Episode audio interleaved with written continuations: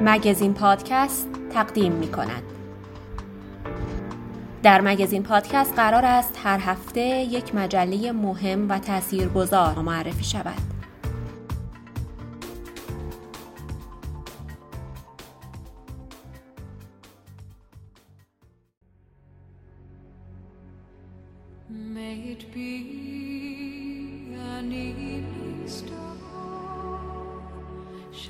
آقای کامو نیستید که ببینید از شما به عنوان پیشگوی این زمانه یاد کردند.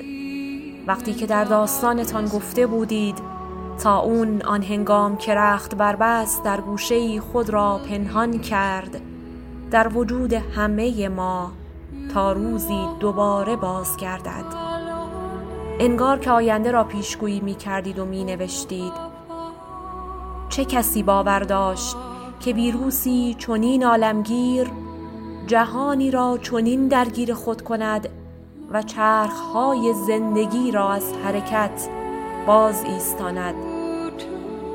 شما وقتی که از تاون می نوشتید و وقتی که از سقوط می گفتید همچنان پاسدار امید بودید. امید داشتید. اسم شخصیت اصلی رمان سقوطتان ژان باتیس کلمانس بود نامی که به تلمیح یادآور فریاد زدن در بیابان است. به ما بگویید که چگونه می‌توان سقوط را تجربه کرد؟ چگونه می‌توان با تاونی فراگیر زیست؟ با دردهایی فراتر از این تاون عصر جدید کنار آمد و همچنان امیدوار فریاد زد.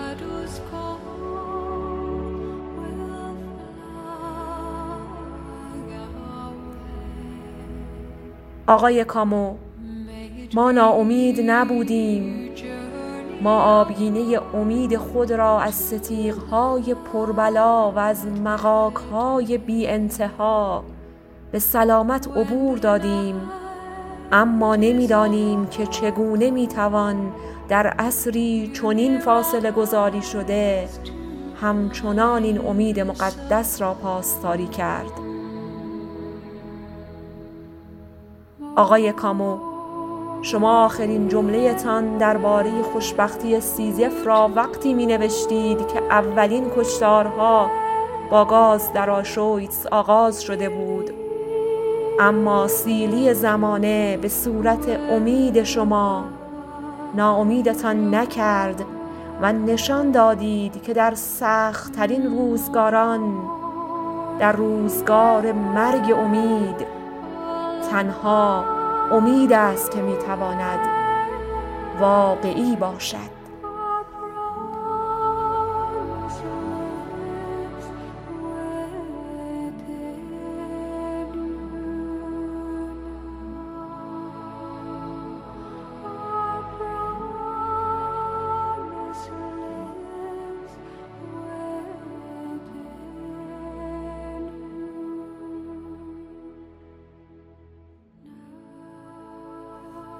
روزها که خواندن شماره 66 مجله اندیشه پویا را به پایان رساندم جدیترین پرسش برایم این است که چگونه در یک نشریه و در ارتباط با یک مسئله محوری زمین و زمان به هم دوخته می شود تا حاصل کار استخدام چندین هزار واژه‌ای باشد که جملگی و تک تک به سوی بخشی از ذهن مخاطب پرتاب می شود و او را در جهانی از تأملات متنوع اجتماعی تاریخی و اقتصادی رها می سازد.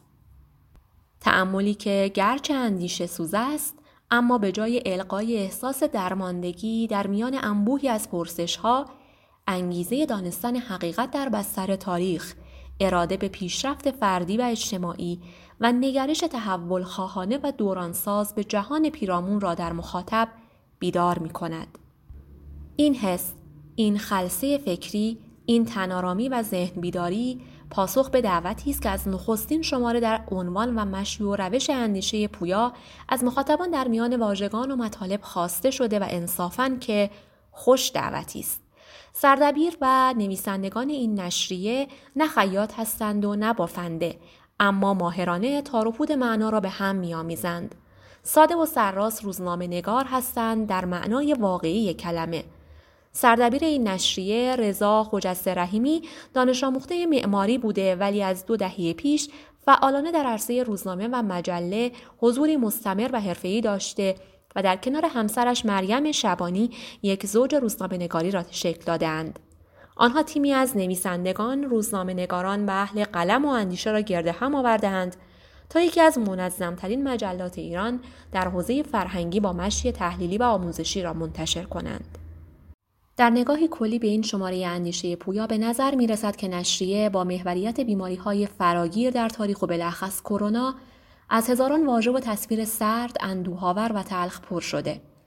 اما با نگاه عمیقتر به بیش از یکصد مطلبی که در 146 صفحه منتشر گردیده، تکانه های شور و امید به ذهن و زمیر جاری می شود. واقعیتی که از همان ابتدای نشریه و در سرمقاله قابل رویت است.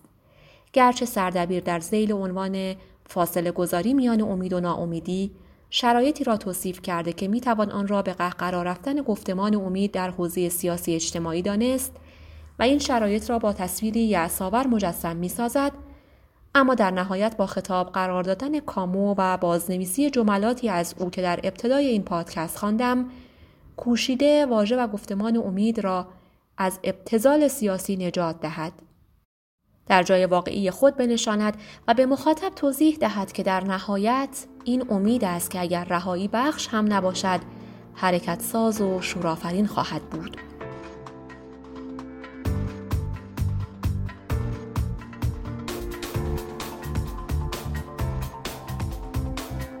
البته این امید نیازمند شرایط و زمینه هایی است که در نسبت درست آدمی با هستی ایجاد می شود.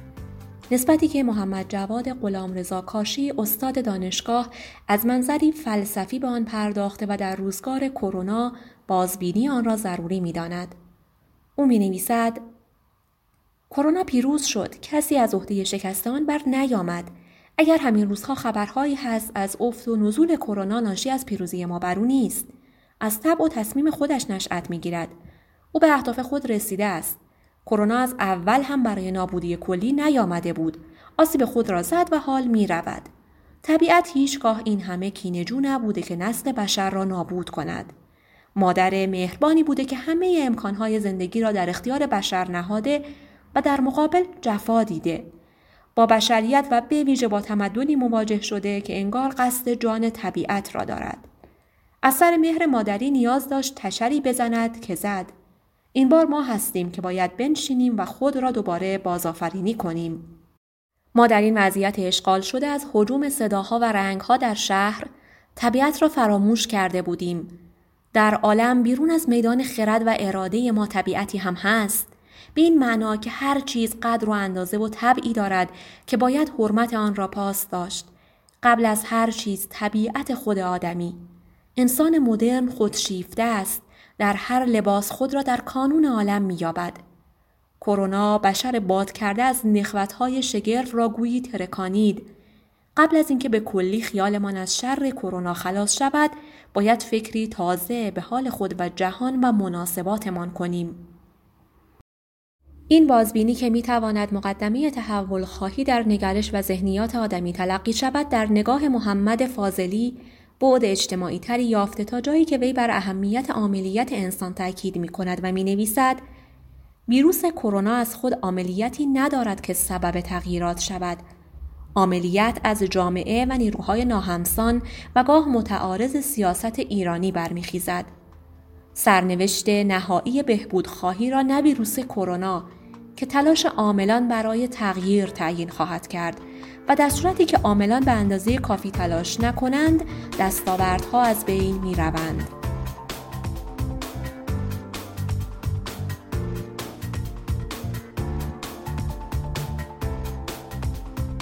در بخش یک فنجان اسپرسو دکتر مینو مهرز در گفتگوی واتسپی که توسط مریم شبانی انجام شده به روند شکلگیری و شیوع کرونا در ایران عملکرد دولت در مقابله با آن قرنطینه و سپس کاهش محدودیت ها و تبعات تصمیمات دولت بر اقتصاد و سلامت پرداخته است.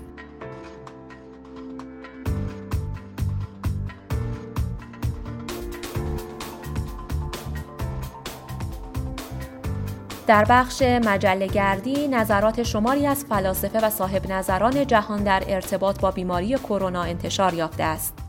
از جمله دیدگاه متفاوت دو فیلسوف مشهور غربی مایکل سندل فیلسوف سیاسی و پیتر سینگر فیلسوف اخلاق که به شیوه های متفاوت در مبارزه و کنترل کرونا باور داشته و هر یک دیدگاه خویش را از نظر اخلاقی موجه می داند. مایکل سندل استاد دانشگاه هاروارد ذیل موضوع خیر عمومی در پاندمی با انتقاد از روش ایمنی گله‌ای می‌گوید این راهبرد مقابله با پاندمی که به ویروس اجازه دهیم تا جایی که ممکن است سریعتر شیوع یابد به این امید که سریعتر به ایمنی گله‌ای برسیم روش بیرحمانی است. شبیه به داروینیسم اجتماعی که در آن هر کس بهتر با شرایط تطبیق پیدا کند بقا می‌یابد. این روش باعث می شود بیماری بتازاند. بخش مراقبت های ویژه بیمارستان ها دیگر جا نداشته باشند. آسیب پذیرترها بمیرند ولی چرخ اقتصاد زودتر به راه بیفتد. به باور وی این روی کرده مطلقا فایده نگر از آرمان همبستگی فاصله ای بعید دارد آرمانی که برای ضعیف و قوی به یک اندازه ارزش قائل است اما پیتر سینگر فیلسوف اخلاق از زاویه‌ای متفاوت ایجاد منع رفت و آمد را موضوعی پیچیده تر و قامزتر از آن دانسته که برخی منتقدان مطرح می سازند. از نظر او منع آمد و شد از لحاظ بهداشت عمومی مفید بوده و عده کمتری از کووید 19 و دیگر بیماری های واگیردار خواهند مرد اما طبعات اقتصادی و اجتماعی شدید مانند انزوای اجتماعی بیکاری و ورشکستگی های گسترده در پی خواهد داشت. به نظر سینگر پایین آمدن از کلنگ نجات جان مردم یا نجات وسیله امرار معاش آنها به این آسانی نیست چرا که با کاهش تولید ناخالص ملی بودجه بخش پزشکی و پرستاری هم کاهش خواهد یافت و بدین تردیب وضعیت بغرنجتر و تراژیکتر از تماشای مرگ شماری از انسانها خواهد شد که امروز به صورت واقعیتی البته حزنانگیز در مقابل ماست. او می‌پرسد آیا درست است که دولت برای ماهها منع رفت و آمد را ادامه دهد؟ از نظر سینگر در مقام فیلسوف اخلاق نمی‌توان به این پرسش پاسخ داد بلکه این پژوهشگران تجربی هستند که باید قدم به میدان بگذارند و تأثیرات آن را نه بر ثروت یا سلامت بلکه بر معیارهای رفاه مانند رضایت و شادی محاسبه کنند.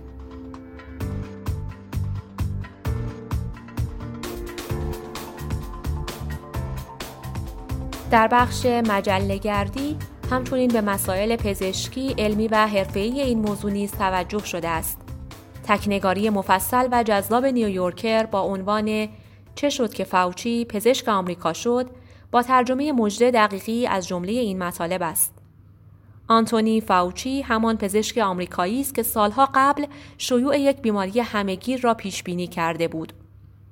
او مدت 36 سال ریاست مؤسسه ملی بیماری های واگیردار آمریکا را بر عهده داشته و تجربه مواجهه با بیماری های ویروسی از جمله اچایوی، سارس، زیکا و ابولا او را به شخصیتی معروف در سطح جهان تبدیل ساخته است. او ده روز پیش از آنکه ترامپ به عنوان رئیس جمهور سوگند یاد کند، در دانشگاه جورج تاون سخنرانی با عنوان آمادگی برای همهگیری جهانی در دولت آینده را ایراد کرد. آخرین و مهمترین نکته‌ای که فاوچی در سخنرانیش بر آن تاکید کرد، احتمال پیدایش پاتوژن ناشناخته و به شدت واگیرداری بود که دنیا را در معرض خطر قرار می‌داد. او گفت تاریخ به ما گفته است که این اتفاق به طور قطع خواهد افتاد. فاوچی که سابقه شناسایی اچایوی و تجویز اولین پروسه های درمانی برای آن را در کارنامه پزشکی سیاستگذاری خود دارد، اکنون به مانعی در برابر تصمیمات غیرمسئولانه ترامپ تبدیل شده است.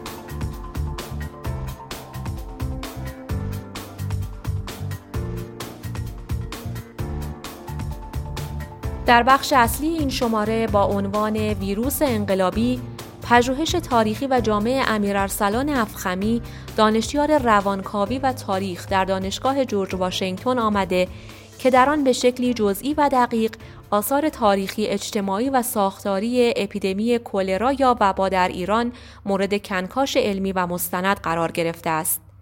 که از جمله شامل مصائب قرنطینه در دوره قاجار، نحوه مواجهه نیروهای مذهبی با بیماری و نگرش ها و مطالبات انتقادی روشنفکران می باشد. یافته های این پژوهش حاکی از وجود مخالفت سرسختانه با قرنطینه، بیثباتی سیاسی کشور و نقاط ضعف رفع نشده در بهداشت محیطی است که به وبا مجال داده تا در دوره حجوم سراسریش به کشور تلفات قابل ملاحظه ای را تحمیل کند. این محقق و استاد دانشگاه بر اساس این یافته ها نتیجه می گیرد میکروب شناسی به رغم رواج و محبوبیتش نتوانست مانع از شیوع وبا در سال 1283 باشد. اما یک سال بعد وبا به وقوع انقلاب مشروطه در ایران کمک شایانی کرد. در ادامه این پرونده که اینفوگرافیک و شرح کاملی است از گاه شمار شیوع وبا تحولات اجتماعی مرتبط زیل عنوان یک قرن جدال اپیدمی و تجدد در ایران برای مخاطبان ترسیم شده. در بخش دیگر این پرونده دکتر محمد توکلی ترقی تاریخنگار به پرسش های اندیشه پویا درباره تاریخ بیماری های همگیر در ایران پاسخ داده است. وی در پاسخ مکتوب به پرسش این نشریه نوشته انجام شماری از وظایف بهداشتی دولت را به تدریج از محدوده خاصه و خواص به خدمتگذاری عوام و پیشبرد منافع عامه و حفظ الصحه عمومی برکشید. همین روند خدمتگذاری شیرازه پیدایش دولت فضول مدرنی را در پی داشت که با بهانه پیشبرد بهداشت عمومی و سلامت ملی و فرهنگی به مداخله نامرسوم در تمامی زمینه های زندگی فردی و اجتماعی و ملی پرداخت.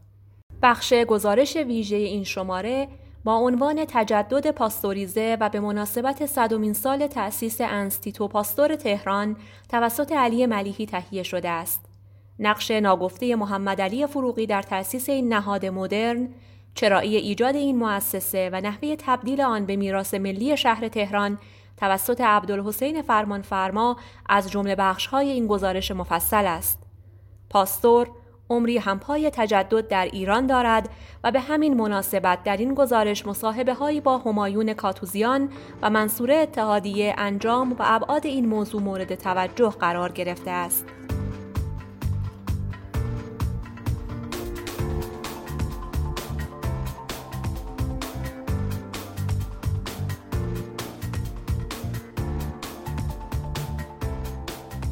اما در بخش فکر روشن این شماره این پرسش مطرح شده که پس از تاون وحشتناکی که در قرن چهارده سراسر اروپا را در نوردید وضع بشر چه تغییری کرد؟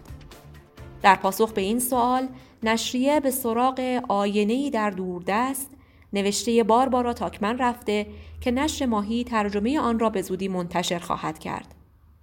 به گفته تاکمن آینده نامعلوم در آن هنگامه به نوعی جنون نومیدی منجر شده بود مرد و زن مثل دیوانه ها پرسه می زدند دامهایشان را رها می کردند زمین ها زیر کشت نمی رفت و بذری افشانده نمی شد تاکمن توضیح می دهد که مردم تنها یک علت برای تاون می شناختند خشم خداوند.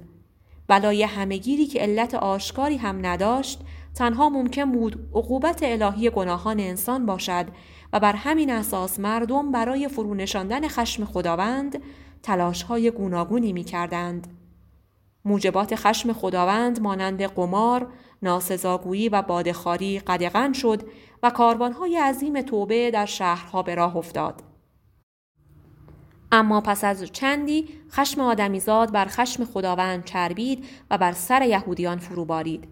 پس از نخستین حمله اون کشتار یهودیان آغاز شد به این اتهام که آنها برای مقتول و معدوم ساختن کل عالم مسیحیت و فرمان روایی بر جهان در چاهها زهر ریزند. در مجموع تاکمن معتقد است چشیدن خشم خداوند به پیدایش انسانی بهتر فروتن و پارسا نینجامید برعکس آدمیان گذشته را چنان از یاد بردند که گویی هرگز رخ نداده بود. آنها زندگی خود را نابسامانتر و شرماورتر از پیش پی گرفتند. تا اون البته بر باز اندیشی انسان اروپایی به نسبت خود با جهان تأثیر گذاشت و در نهایت منجر به شکلگیری نهزت رونسانس شد. اما نگرانی و التهاب و نومیدی فراوانی نیز پدید آورد. به جابجایی نیروی کار شتاب بخشید و پیوندهای دیرینه را از هم گسست. دشمنی میان فقیر و غنی را عمیقتر کرد و بر شدت خصومتها افسود. به گفته تاکمن تنها در صورتی می‌توان مصیبتی بزرگ را تاب آورد که گمان رود آن بلا جهانی بهتر را به ارمغان می آورد. اگر چنین نشود سرخوردگی ریشه می دواند و اعتماد به نفس را از آدمی می گیرد و انسان را از خود بیزار می کند. از منظر او مرگ سیاه در برخیزاندن موج بدبینی معادل جنگ جهانی اول بود هرچند پنجاه سال طول کشید تا آثار روانیش به خوبی نمایان شود.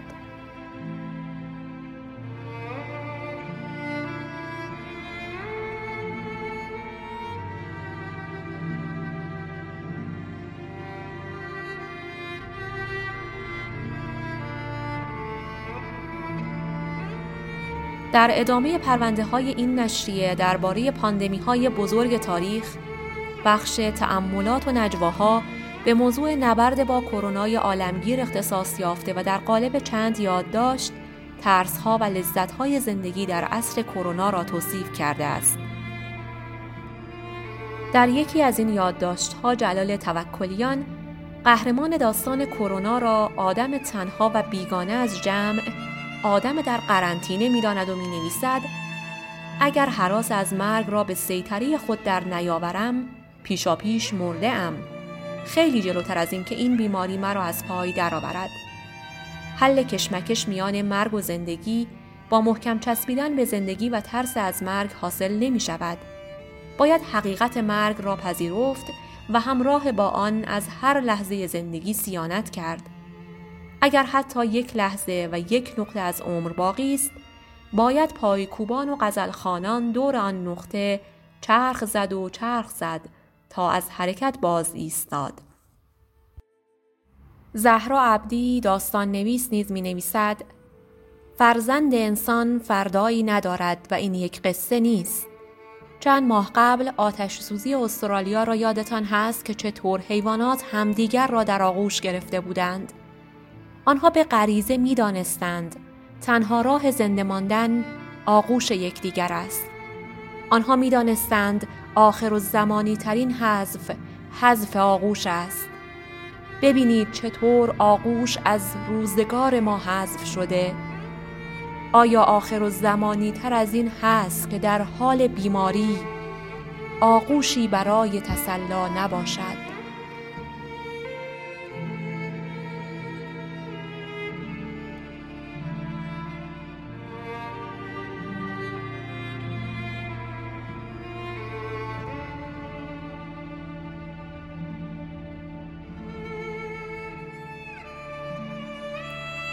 بخش کتاب کوچه نیز مانند شماره های قبلی شامل چند پرونده است. در اولین پرونده با عنوان مرگ معلف سیروس علی نژاد، بابک احمدی و امیرعلی نجومیان از زوایای مختلف زندگی نجف دریابندری نوشتند. پرونده کتابخانه نیز به گفتگو با دکتر پروانه پورشریعتی نویسنده کتاب افول و سقوط شاهنشاهی ساسانی اختصاص یافته است. گفتگویی که به نقد علمی و مستند مورخینی پرداخته که سالهاست دیدگاهشان بر اندیشه تاریخی این سرزمین غالب بوده. به گفته پورشریعتی در این کتاب علاوه بر زیر سال بردن تمرکزگرایی دوره ساسانی نشان داده شده که ایران در آن دوران برخلاف تصور رایج تک مذهبی نبوده و مردمی با ادیان متنوع در آن زندگی می کردند و این نقیز گفتمان ناسیونالیستی است که بر بنیان مرکزگرایی بنا شده. از دید این استاد دانشگاه دانش تاریخ این ادعا را هم تأیید نمی کند که اسلام با جنگ و خشونت و شمشیرکشی و جهاد پیش رفته است. در بخش کتابخانه همچنین کتابهای راه باریک آزادی، تجربه دموکراسی در دانشگاه، قرن دیوانی من، آرتور و جورج معرفی شدند. همچنین به مناسبت انتشار آلبوم خراسانیات در پرونده مفصل در بخش موسیقی دو تن از نوازندگان و پژوهشگران حوزه موسیقی داریوش پیرنیاکان و صابر محمدی به مرور چهار دهه همنشینی دو نام بزرگ موسیقی یعنی محمد رضا شجریان و پرویز مشکاتیان پرداختند.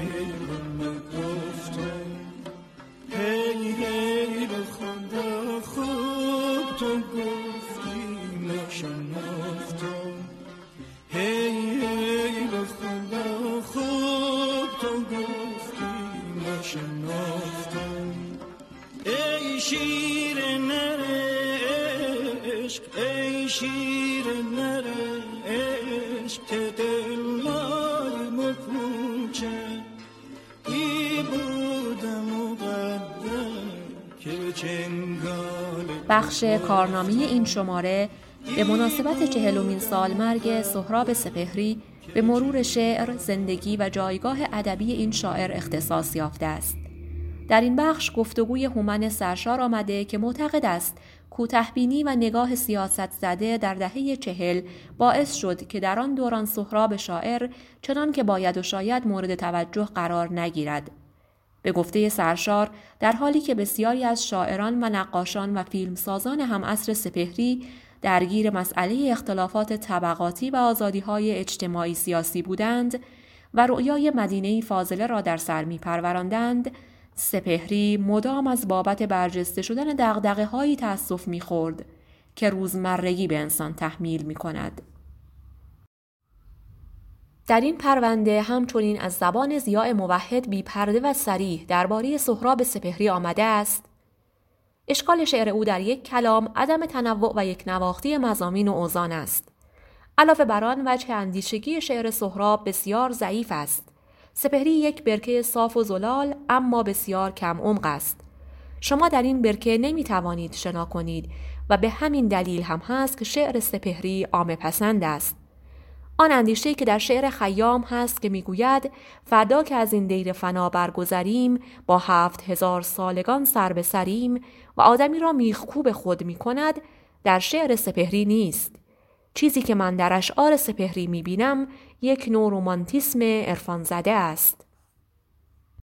اما در یادداشت دیگری سایه اقتصادی نیا در مطلب راز بلند انزوا درباره سپهری می‌گوید رفتاری که بعضی میدانداران جامعه روشنفکری در دهه های چهل و پنجاه شمسی در حق سپهری روا داشتند به راستی بیرحمانه، ناجوان مردانه و غیر اخلاقی بود.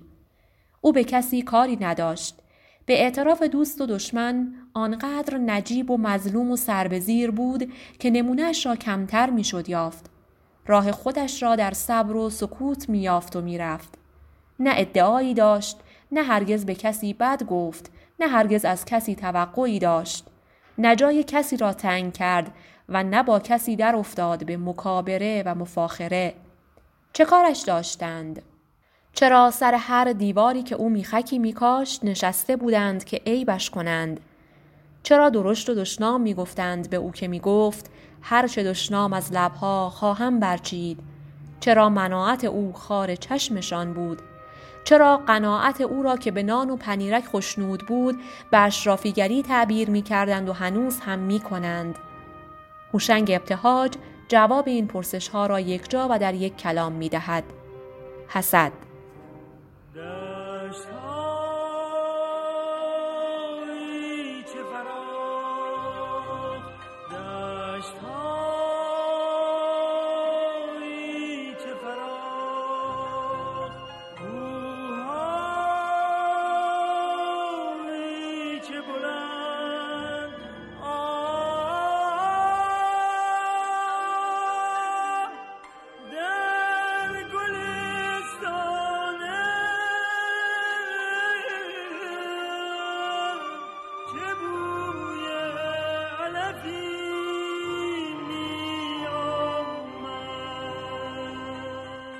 سهراب سپهری را در روایت آیدین آقداشلو هم باید خواند. او که سپهری را جزء ده نقاش بزرگ ایران می‌داند معتقد است. اندیشه و هنر سهراب اصالتی ذاتی داشت. نه مدرنیسمش باسمه است و نه سنتگراییش و نه جهان عرفانی شخصیش اهل ادا نبود و اصراری بر تابو شکنی یا سوار شدن بر موجهای هنری زمانه نداشت. این نقطه مشترک شعر و نقاشی اوست.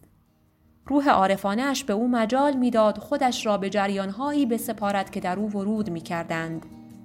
تمایز سهراب سپهری به عنوان یک شاعر نقاش این بود که شعرش در امتداد نقاشیش آرام بود و راحت.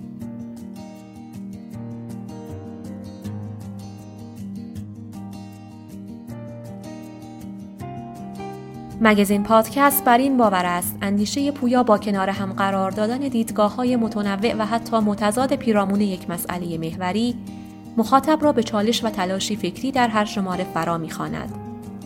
هدف اصلی این نشریه حقیقت جویی بوده و شیوه روایتگری، گزارش نویسی، گفتگو، نقد و تحلیل به گونه ای طراحی شده تا اندیشه در طول جستجوی پاسخ بارور شود از همین رو ضمن ارائه دیدگاه کلی به مسئله از قضاوت نهایی و بستن باب گفتگو اجتناب کرده و به مخاطب این فرصت را می دهد تا پیرامون مسائل مطرح شده تأمل نموده و به دیدگاه شخصی خود دست یابد. شنوندگان این پادکست می توانند کد تخفیف 50 درصد خرید این مجله در اپلیکیشن فیدیبو را به عنوان هدیه مگزین پادکست با ارسال پیام به صفحه اینستاگرام ما دریافت کنند. نویسنده متن این پادکست مهدی فولادگر بوده و من فهیم فولادگر برای شما خواندم و تدوین کردم.